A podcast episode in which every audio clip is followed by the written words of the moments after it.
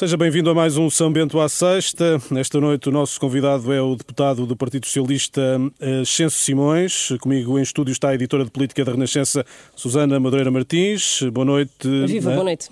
A ambos. Boa noite. Doutor Ascenso Simões, obrigado por ter obrigado. aceitado o nosso convite. Esta semana o Ministro das Finanças, João Leão, garantiu, já depois de ter admitido que a meta de crescimento será revista em baixa, que apesar da imprevisibilidade causada pela guerra na Ucrânia, a economia portuguesa irá registrar um crescimento bastante significativo este ano. Já o Presidente da República afirmou que a guerra suspende as previsões sobre o crescimento económico, alertou para tempos difíceis na economia. Ora, numa altura em que a crise energética se agudiza, os custos, os custos de produção aumentam, os preços sobem, é prudente falar em crescimento económico? É... É prudente falar em crescimento económico, porque nós não podemos esquecer que os últimos dois anos foram, foram atacados por uma pandemia e o país teve uma quebra muito significativa do produto. E, portanto, nós temos que recuperar desta, destes dois anos anormais que vivemos em Portugal.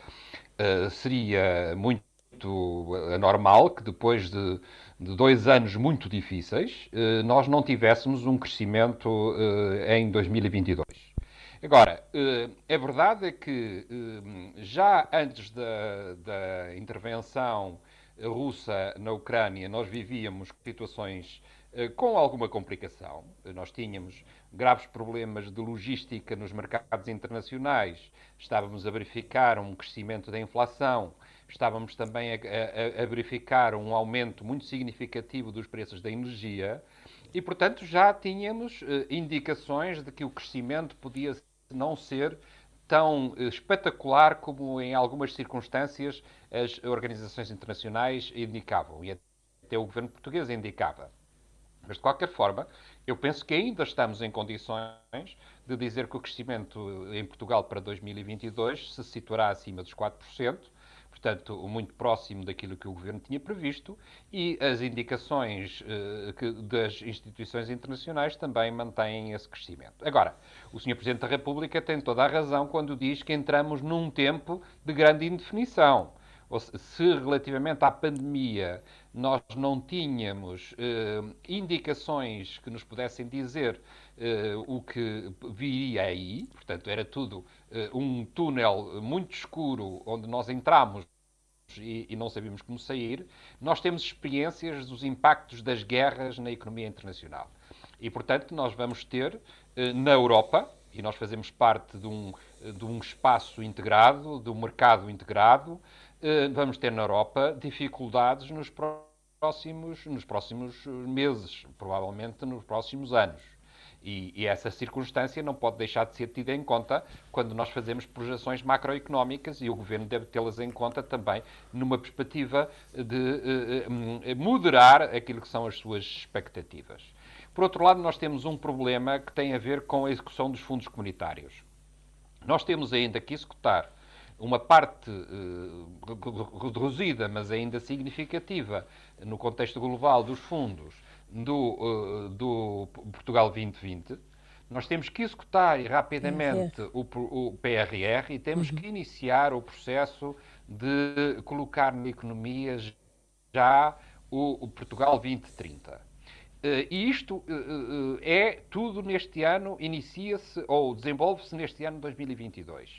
E a circunstância da, da crise internacional provocada pela saída, ainda pela pandemia e pela entrada na guerra, cria-nos dois problemas. Cria-nos um problema de, de, de aumento da inflação e, portanto, os preços em que estamos, estávamos a lançar os concursos ou a pensar nas candidaturas, quer para o Portugal vinte vinte, quer para o P R R, neste momento, serão diferentes no que diz respeito à execução. E também temos um aquecimento de, dessa mesma economia que impede que, em muitas circunstâncias, os concursos possam ter respostas e, portanto, fiquem desertos. Portanto, nós temos em Portugal um conjunto de desafios que obrigarão o próximo governo a ser um governo muito expedito e muito capaz, sob o ponto de vista da gestão da coisa pública. E acho que aqui é, é o primeiro alerta e a primeira necessidade que o governo, o próximo governo vai ter, que é de ser capaz de gerir as administrações no sentido de elas responderem às exigências do tempo e também muito imaginativo na capacidade de encontrar alternativas quando se verifique que algumas das áreas que o P R R tinha podem não ser adequadas ao tempo que vivemos. Portanto, vai ser muito interessante verificar essa capacidade, ou não, que o Governo vai ter, eh, o próximo Governo vai ter, para responder a estes mesmos desafios. O tempo que vivemos é um tempo de preços elevados nos combustíveis. Esta semana, em entrevista à R T P, o Ministro da Economia revelou que o Governo quer uma redução temporária do I V A um, para a taxa intermédia, treze por cento. Acredita numa autorização na próxima semana. A Polónia não esperou, já tomou essa medida. Não devíamos ter feito também? Eu considero que a solução um, que o Governo adotou para mitigar este aumento é a mais adequada. Vamos ver. Uh, a diretiva de dois mil e três, que diz respeito, por exemplo, ao gasóleo profissional e que diz respeito às respostas às crises no que diz respeito aos combustíveis, na minha opinião, já permitia que o governo português pudesse responder uh, baixando o I V A. Mas, porque há até um, uma, um preâmbulo dessa, dessa mesma diretiva que diz que os Estados-membros podem adequar as políticas energéticas às circunstâncias do seu próprio desenvolvimento e às circunstâncias uh, internas dos países. Mas a verdade é que nós tivemos, nós, nós temos uma preocupação acrescida. Nós tivemos, e todos os portugueses se lembram, uma intervenção externa que marcou muito a nossa própria relação com os nossos credores externos. E, portanto, todas as medidas que nós uh, uh, possamos tomar devem ser, uh, devem ser suportadas por uh, aval uh, da própria Comissão. Faz sentido que assim seja. Nós devemos governar numa perspectiva, numa perspectiva sempre de garantir a credibilidade da nossa própria ação enquanto país de boas contas. E se descermos o I V A, nós podíamos, na minha opinião, fazê-lo, mas tem impactos muito significativos que, permite, que obrigam a União Europeia a aceitar também alterações dos cenários macroeconómicos que o país vai apresentar em abril e que depois vai reconfirmar no Orçamento de Estado para, o, para este ano de dois mil e vinte e dois. Portanto, faz sentido que seja, que seja assim e que não seja uma medida, uma medida unilateral tomada por, por, pela, por, por um país como Portugal, como a Polónia já tomou. Também faz sentido que, dadas as circunstâncias que vivemos, os países do Sul tomem uma posição uh, uh, conjunta, e foi isso que fizeram hoje os primeiros ministros de, de Portugal, Espanha, Grécia e Itália, no sentido de uh, olharem para a realidade da, da, do, do, do espaço que integra a Europa do Sul, as suas especiais, uh, uh, os seus principais problemas relacionados com a dívida, relacionados com o seu próprio desenvolvimento, poderem ter uma atitude concertada no contexto da, da, da União Europeia e principalmente do próximo Conselho. Depois também faz sentido que os, que os governos possam tomar algumas medidas. Por exemplo, Portugal e Espanha já tomaram ou, ou iniciaram um processo de limitação eh, das, dos mercados no que diz respeito à eletricidade, no mercado integrado de Portugal e, e Espanha. Isso faz com que haja uma, uma, um desligamento dos preços do gás natural relativamente aos preços da, da energia e, portanto, limita os preços da energia e eh, autonomiza o financiamento dos, do, das compras de gás natural para a produção de energia elétrica, de energia elétrica e isso permite, eh, digamos assim, baixar ou conter aquilo que são os impactos na tarifa das empresas, principalmente as empresas que estão a começar a parar, algumas delas no têxtil, nas cerâmicas, hum. e que precisam de ter uma atenção por parte dos governos. E, Há ainda... Diga, diga. Eu gostava de lhe perguntar precisamente sobre os apoios às empresas. Temos ouvido diversos empresários e representantes da, do, do setor, a C I P, por exemplo, a pedir o regresso do layoff simplificado que o Ministro da Economia já, já, já veio dizer que não vai recorrer a este instrumento. A, a, a bem da, da, das empresas devia reconsiderar?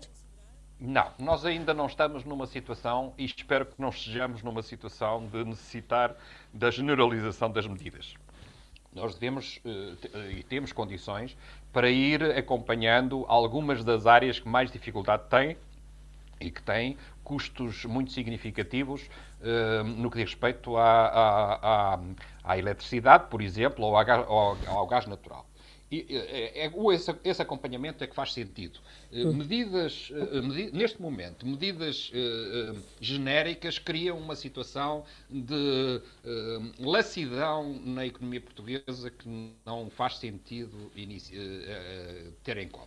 Portanto, uh, há setores, alguns deles, uh, designadamente o setor do têxtil, em alguns aspectos, porque há outros aspectos que têm a ver com a, uh, o fornecimento de, de, de o, o, a linha, as linhas de montagem, o fornecimento de produtos, uh, o, o abastecimento a, a algumas empresas, uh, são universos diferentes, não têm só a ver com a, com a energia, e há as cerâmicas que têm um outro um outro componente que tem a ver com o facto de elas também produzirem energia elétrica para a rede, normalmente assente em gás natural e, portanto, tem aqui uma outra dificuldade que precisa de ser vista num contexto de regulação e não contexto geral de medidas, de medidas abstratas como aquelas que foram tomadas no, tempo, no, no, no início da pandemia. E nos dois anos que nós tivemos, em alguns dos meses, tivemos layoff abrangente, mas agora não faz nenhum sentido termos medidas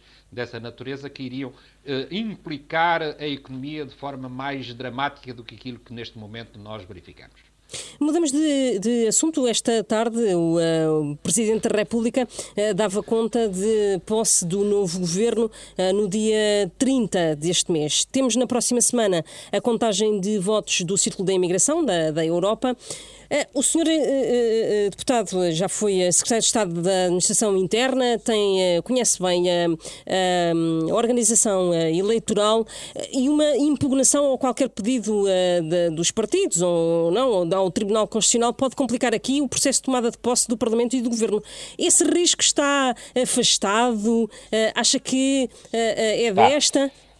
Está, está afastado por uma razão simples, porque o que aconteceu de, na, no, no anterior ato eleitoral foi uh, o não cumprimento da lei. Uh, a lei não se pode, não se pode driblar por um acordo entre partidos ou um acordo entre cavalheiros. Uh, eu, eu acredito que uh, o, o, o, existam sempre condições para nós podermos fazer acordos e acho que o acordo de cavalheiros feito na Comissão Nacional de Eleições pelos partidos, que permitiria a, a contagem de votos sem o acompanhamento do, cartão, do cartão de cidadão, de cidadão uhum. era um acordo que, o, o cartão de cidadão era um acordo que uh, ia para além da lei e que, portanto, qualquer partido iria reclamar e o Tribunal Constitucional iria dar razão. Porque não se trata das habituais, dos habituais recursos para o Tribunal Constitucional, sobre votos impugnados, sobre votos mal contados. Tratava-se de um erro de base que tinha ainda Partida. uma dimensão muito significativa e que implicava mesmo no apuramento do resultado. Agora não, ou seja, agora eu não sei quantos cidadãos portugueses votaram, mas de qualquer forma o processo foi um processo feito corretamente e vai ser contado também corretamente e dará o que der, mas não haverá necessário, pode haver até recursos para o Tribunal Constitucional, mas esses recursos não terão qualquer sucesso porque não foram cometidas ilegalidades ou irregularidades que, na minha opinião, possam levar a que o Tribunal Constitucional eh, adie, mais uma vez, a tomada de posse do Governo e o início de, e o início de funções da nova Assembleia da República. E prevê muitas alterações na composição do Executivo de maioria absoluta? Eu, eu prevejo, essencialmente, que o próximo Governo do doutor António Costa será um Governo constituído em três pernas.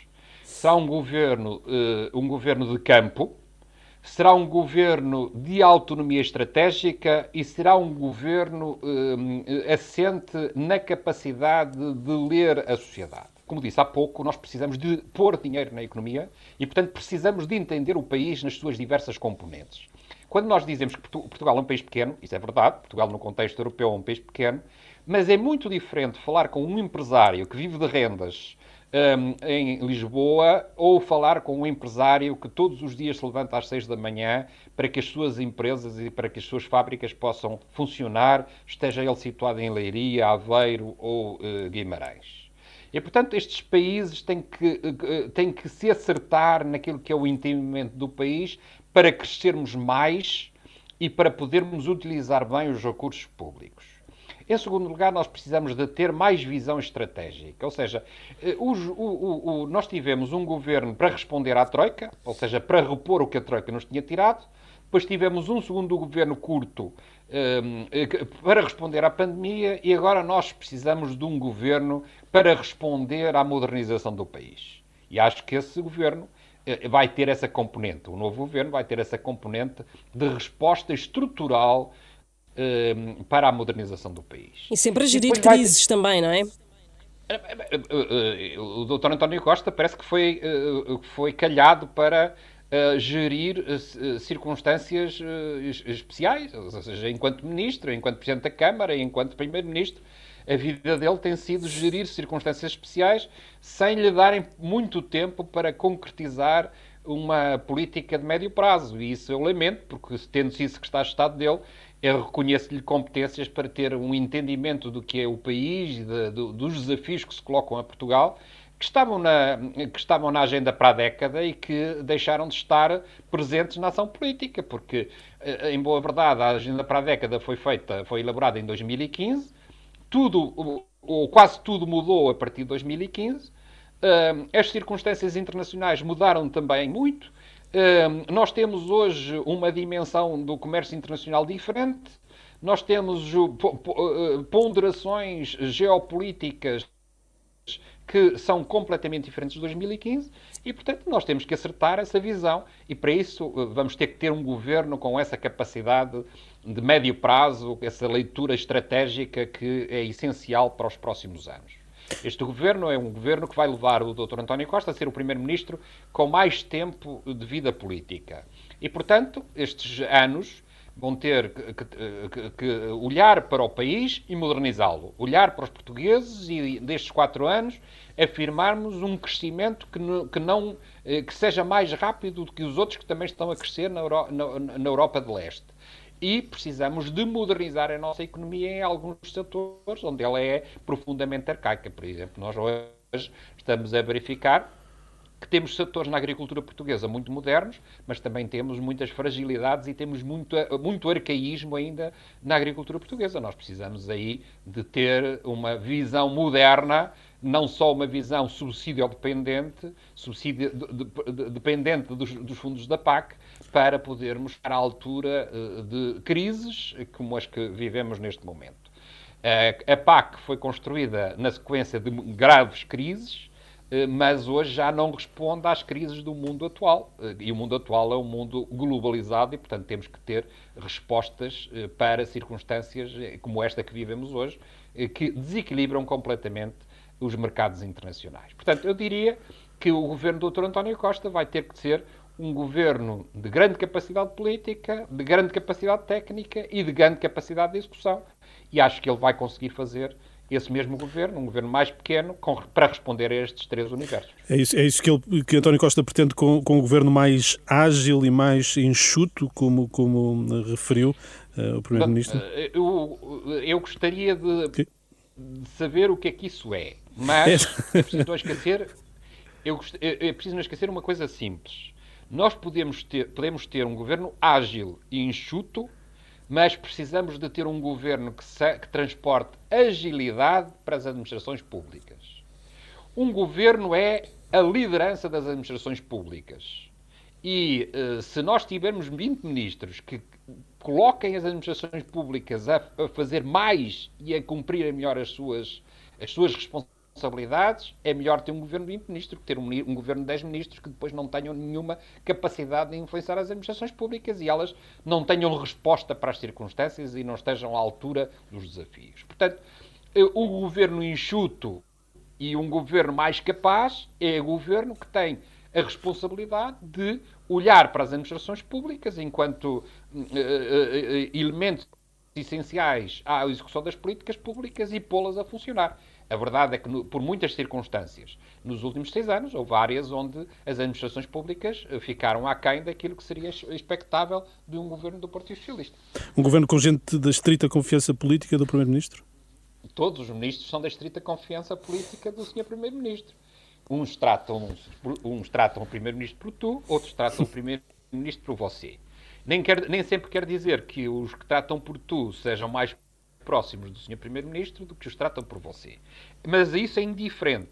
A única coisa que nós precisamos de ter é ministros que não sejam subministros, que sejam ministros com um M grande, e que tenham a capacidade de entender as, as orientações do Primeiro-Ministro e de as executar, adequando essas orientações à realidade do país e à realidade que é sempre muito mais limitadora das administrações públicas. E a seu Portanto, vir... nós, precisamos, nós precisamos, por exemplo, de uma leitura global do Serviço Nacional de Saúde, uma leitura infraestrutural do Serviço Nacional de Saúde, que demonstrou neste tempo de pandemia que precisa, em algumas das áreas, de uma reforma e, às vezes, em algumas circunstâncias, até de uma revolução, e isso tem que ser feito com grande capacidade de diálogo e com grande capacidade de liderança. E, portanto, que Marta Temido tem e que pode continuar a ter?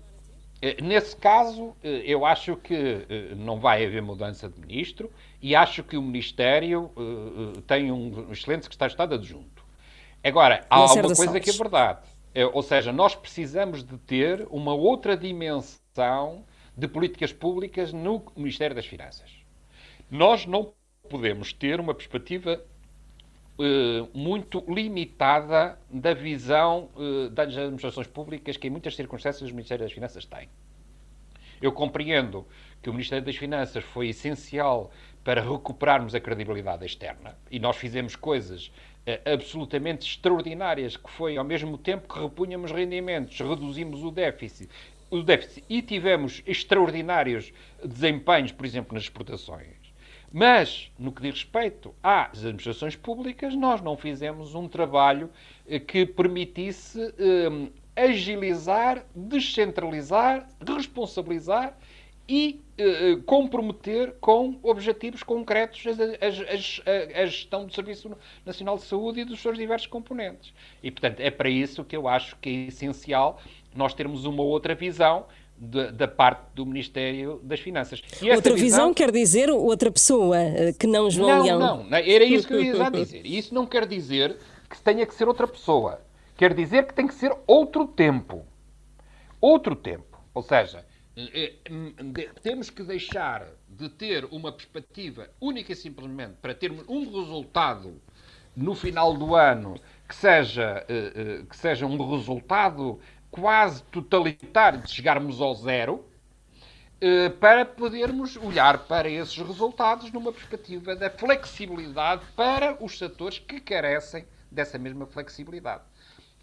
Nós não precisamos de ter, nós não, não podemos ter, nem precisamos de ter, agora um, uma, um, um, bolsos abertos para todo tipo de uh, invenções que os membros do governo ou com os serviços da administração pública uh, uh, nos apresentem.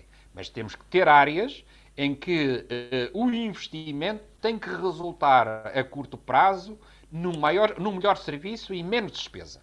E a área, uh, e a área do, da saúde é uma área onde isso uh, pode e deve acontecer, até porque é uma área muito relevante do nosso próprio Orçamento de Estado. Uh, nós temos no Orçamento de Estado uma componente muito significativa de pensões, uma componente muito significativa de remunerações e depois temos dois ministérios onde há, onde há condições para nós podermos fazer algumas melhorias. O Ministério da Saúde, que é essencial, e o Ministério da Educação, onde é também muito importante percebermos o que é que queremos para os próximos, para a próxima década. Na sequência do conflito da Ucrânia, pode ou deve mexer-se em peças como o atual Ministro dos Negócios Estrangeiros? Esta semana o eurodeputado do P S D, Paulo Rangel, dizia à Renascença e ao Jornal Público que Santos Silva tem sido impecável na gestão da posição portuguesa sobre o conflito. Dá para tirar um Santos Silva impecável do lugar ou é melhor não mexer? Vamos ver. Os governos fazem-se com dois critérios. O primeiro critério é que o Primeiro-Ministro convida as pessoas e que as pessoas aceitem uh, integrar os governos. Esses são os dois critérios e há uh, depois uma consequência destes critérios. É que uma pessoa quando entra depois não pode sair uh, quando lhe apetecer. E, portanto, eu compreendo que uh, depois de tanto, de tanto tempo de exercício, de exercício de funções governativas, haja uh, um interesse uh, do, do professor Augusto Santos Silva de poder exercer uma função que, uh, para a qual estaria profundamente habilitado. Eu também acredito que, por exemplo, a doutora Edith Estrela também tivesse uh, condições pessoais para exercer a função de Presidente da Assembleia da República e até o seu desempenho como vice-presidente da Assembleia da República foi, foi extraordinário e foi, e foi do agrado de praticamente todos os partidos, e também o, o deputado Capoulas Santos Está, tem o estatuto e uh, o conhecimento interno do Parlamento para poder desempenhar essas funções. Agora, uh, uh, eu diria que uh, uh, os sinais uh, que eu tenho e que os portugueses têm é que o, o, o seu Primeiro-Ministro tem para o doutor Augusto Santos Silva uma uh, responsabilidade que é de ser o número, o, o, a segunda figura do Estado uh, e, e, sendo assim, uh, o Governo terá que encontrar um outro Ministro dos Negócios Estrangeiros. E há várias pessoas que têm perfil para poderem exercer essas funções, um perfil mais, uh, um perfil mais distante uh, da carreira diplomática, um perfil mais próximo da carreira diplomática, um perfil mais interventivo nas questões económicas, um perfil mais interventivo nas relações bilaterais. Há, no universo do Partido Socialista, diria que cinco ou seis pessoas, que me recordo agora, que podem, com vantagem, ou pelo menos com uma elevada probabilidade de um bom desempenho, serem escolhidos para Ministro dos Negócios Estrangeiros. Então, eu quero dizer quais é que são? Não, isso não vou fazer, porque não me compete a mim fazer governos. Compete ao senhor Primeiro-Ministro fazer governos. A única coisa que eu lhe posso dizer sobre os governos é que uh, uh, há um nome que não está nas listas, esse nome é o meu. Portanto, tudo o resto uh, eu não, da, não vou fazê-lo por uma razão simples. Porque, eh, por, por solidariedade pessoal e por solidariedade política. Eu acho que o país não pode, eh, eh, não pode viver numa situação de leilão de nomes. É incorreto. Isso não se verifica em muitos outros países da Europa. Em Portugal nós passamos a vida a, a pôr e a tirar ministros, a escolher pessoas, a pô-las nos jornais, e depois isso cria um problema, uh, uh, um problema grande para as próprias pessoas, para o seu amor próprio, para a forma como se vêem, para, para, para, para a própria autonomia política. Algumas delas ainda estão no exercício de funções. Portanto, seria péssimo que eu fizesse esse tipo de leilão de nomes Uh, uh, uh, para o governo do, do, do doutor António Costa, e até por relação pessoal, por, por, por dever de amizade, por, por, pelo facto de, uma, de termos quarenta e dois anos de vida política em conjunto. Isso não, não irei fazer. Uh, também não foi para isso que me convidaram, isso, mesmo que isso pudesse ser muito interessante sob o ponto de vista de, daquelas pessoas que se dedicam a pôr as pedras no tabuleiro sem nunca ter, fazerem uh, uh, checkmate. Muito bem. Uh, ainda assim, uh, Pedro Nuno Santos é intocável neste governo? Bem, eu, eu acho que o, o, o doutor Pedro Nuno Santos é uh, um, um quadro do Partido Socialista para ontem, para hoje e para amanhã. E, portanto, nessa circunstância, uh, eu direi que uh, o Primeiro-Ministro, uh, olhando para a realidade, não deixa de, de contar com o doutor Pedro Nuno Santos para o próprio, próximo governo. Até porque não podemos esquecer que o Ministério das Infraestruturas que Pedro Nuno Santos tem hoje tem ainda um conjunto de dossiês que estão, alguns deles no início e outros no meio. Nós temos o problema do dossiê da TAP, que ainda não está resolvido completamente, apesar de estar no bom caminho. Nós temos a, o, o, o, temos a, a compra de material circulante para, para a A C P, nós temos a compra de material flutuante para a travessia do Tejo, no sentido do reforço da qualidade uh, uh, do transporte, nós temos uh, um, o problema do aeroporto que precisa ter uma solução, uh, e, portanto, são dossiês muito pesados e nós não podemos ter uma perspectiva neste universo das infraestruturas que seja de substituição dos ministros a cada dois, três anos, não é? É preciso não esquecer que o doutor Pedro Marques foi o primeiro-ministro desta área, foi para o Parlamento Europeu, e o doutor Pedro Nuno Santos leva uh, uh, quase quatro anos, ainda não quatro anos, nesta, nesta mesma pasta. Nós precisamos de ter algum tempo para que estes dossiês pesados, quando falamos de infraestruturas, nós falamos de infraestruturas e as infraestruturas são por natureza coisas pesadas, como alguém, um amigo meu diz, isto é tudo ferro e, portanto, ferro, ferro e aço, e, portanto, é tudo muito pesado, e temos que dar o tempo para que haja resultados, e ele quererá ter esses mesmos resultados. Eu, eu diria que uma das coisas que passou despercebida nos últimos dois meses, e que é um grande resultado e uma grande conquista para o doutor Pedro Nuno Santos, foi a negociação do prolongamento ou da renovação do contrato do serviço postal com os C T Ts. Isso foi feito de forma muito cuidada, muito capaz e sem qualquer problema exterior.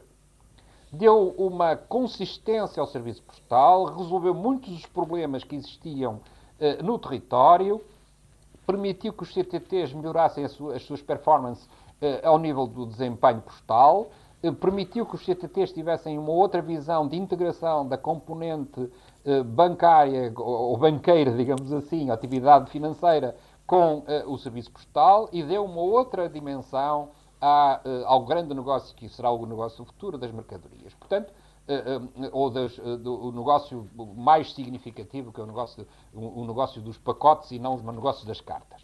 E, portanto, quando, quando me pergunta se, se alguém é inamovível no governo, eu diria, em, em princípio, que não, com exceção do primeiro-ministro, uh, mas uh, há nomes que, com certeza, continuarão no governo. Se me disser assim, uh, o doutor Pedro, Pedro Siza Vieira deve continuar go- no governo, eu aí, não, não, não falando de nomes, Eu, eu direi, nem em lugares, direi que sim, porque se revelou uma peça essencial nos equilíbrios que as equipas têm que ter. Às vezes nós perguntamos porque é que um jogador que já tem muitos anos de seleção continua a ser selecionado. E nós respondemos, continua a ser selecionado porque é um elemento essencial no equilíbrio da coisa. E eu diria que o, o doutor Pedro Siza Vieira é um elemento essencial no equilíbrio da coisa. E o Governo, na minha opinião, terá que contar com ele para os próximos meses e para os próximos anos. Uma última questão. Ascenso Simões termina agora o mandato de deputado do Partido Socialista. E agora? Acaba aqui a sua vida política? A vida política de um, de um político ou de alguém que faz política há tantos anos nunca acaba. Mas há, há momentos em que nós temos que ficar de fora para podermos ver melhor.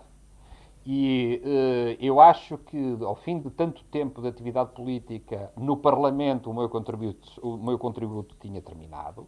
Uh, também as minha, a minha decisão, tomada em dois mil e nove, de não regressar a cargos executivos um, do Governo, uh, se mantém. Isso não quer dizer que eu não possa continuar a ser uma voz do Partido Socialista, nos órgãos próprios do Partido Socialista. É dirigente nacional, de resto. Com a irreverência, nos órgãos nacionais, na Comissão Política do Partido Socialista, uhum. e, e com a irreverência e com, uh, uh, com uh, por vezes, com a liberdade que eu sempre exerço quando analiso todas as questões. Uh, independentemente das pessoas poderem ficar ou não incomodadas com aquilo que eu digo, é, é uma característica que acho que toda a gente na política me reconhece, é de, de não deixar de dizer o que, o que penso, eh, tendo em conta as análises que eu faço do tempo político a, a, a cada momento. E, portanto, isso irei continuar a fazer, eh, desenvolvendo atividade profissional na, na, na privada, porque é para aí que eu, que eu estou a regressar, e cumprindo aquilo que são os meus, as minhas obrigações enquanto cidadão. Eu acho que os partidos precisam de gente que está ligada à vida fora do Parlamento e fora do Governo. E acho que isso também posso dar um, um contributo, não estando nem no Parlamento nem no Governo, para que o Partido Socialista não seja única e simplesmente um acrescento da governação. E que seja mesmo um partido que implica a sociedade.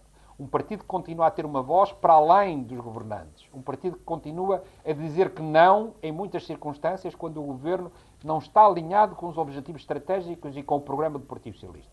E acho que, como fiz no passado, também estou disponível para fazer no futuro, continuando a dar a minha opinião nos jornais, na comunicação social, nas televisões, sempre que acho que o Partido Socialista precisa de vozes que indiquem outros caminhos ou outras opções. E isso irei fazer com, com, com toda a certeza.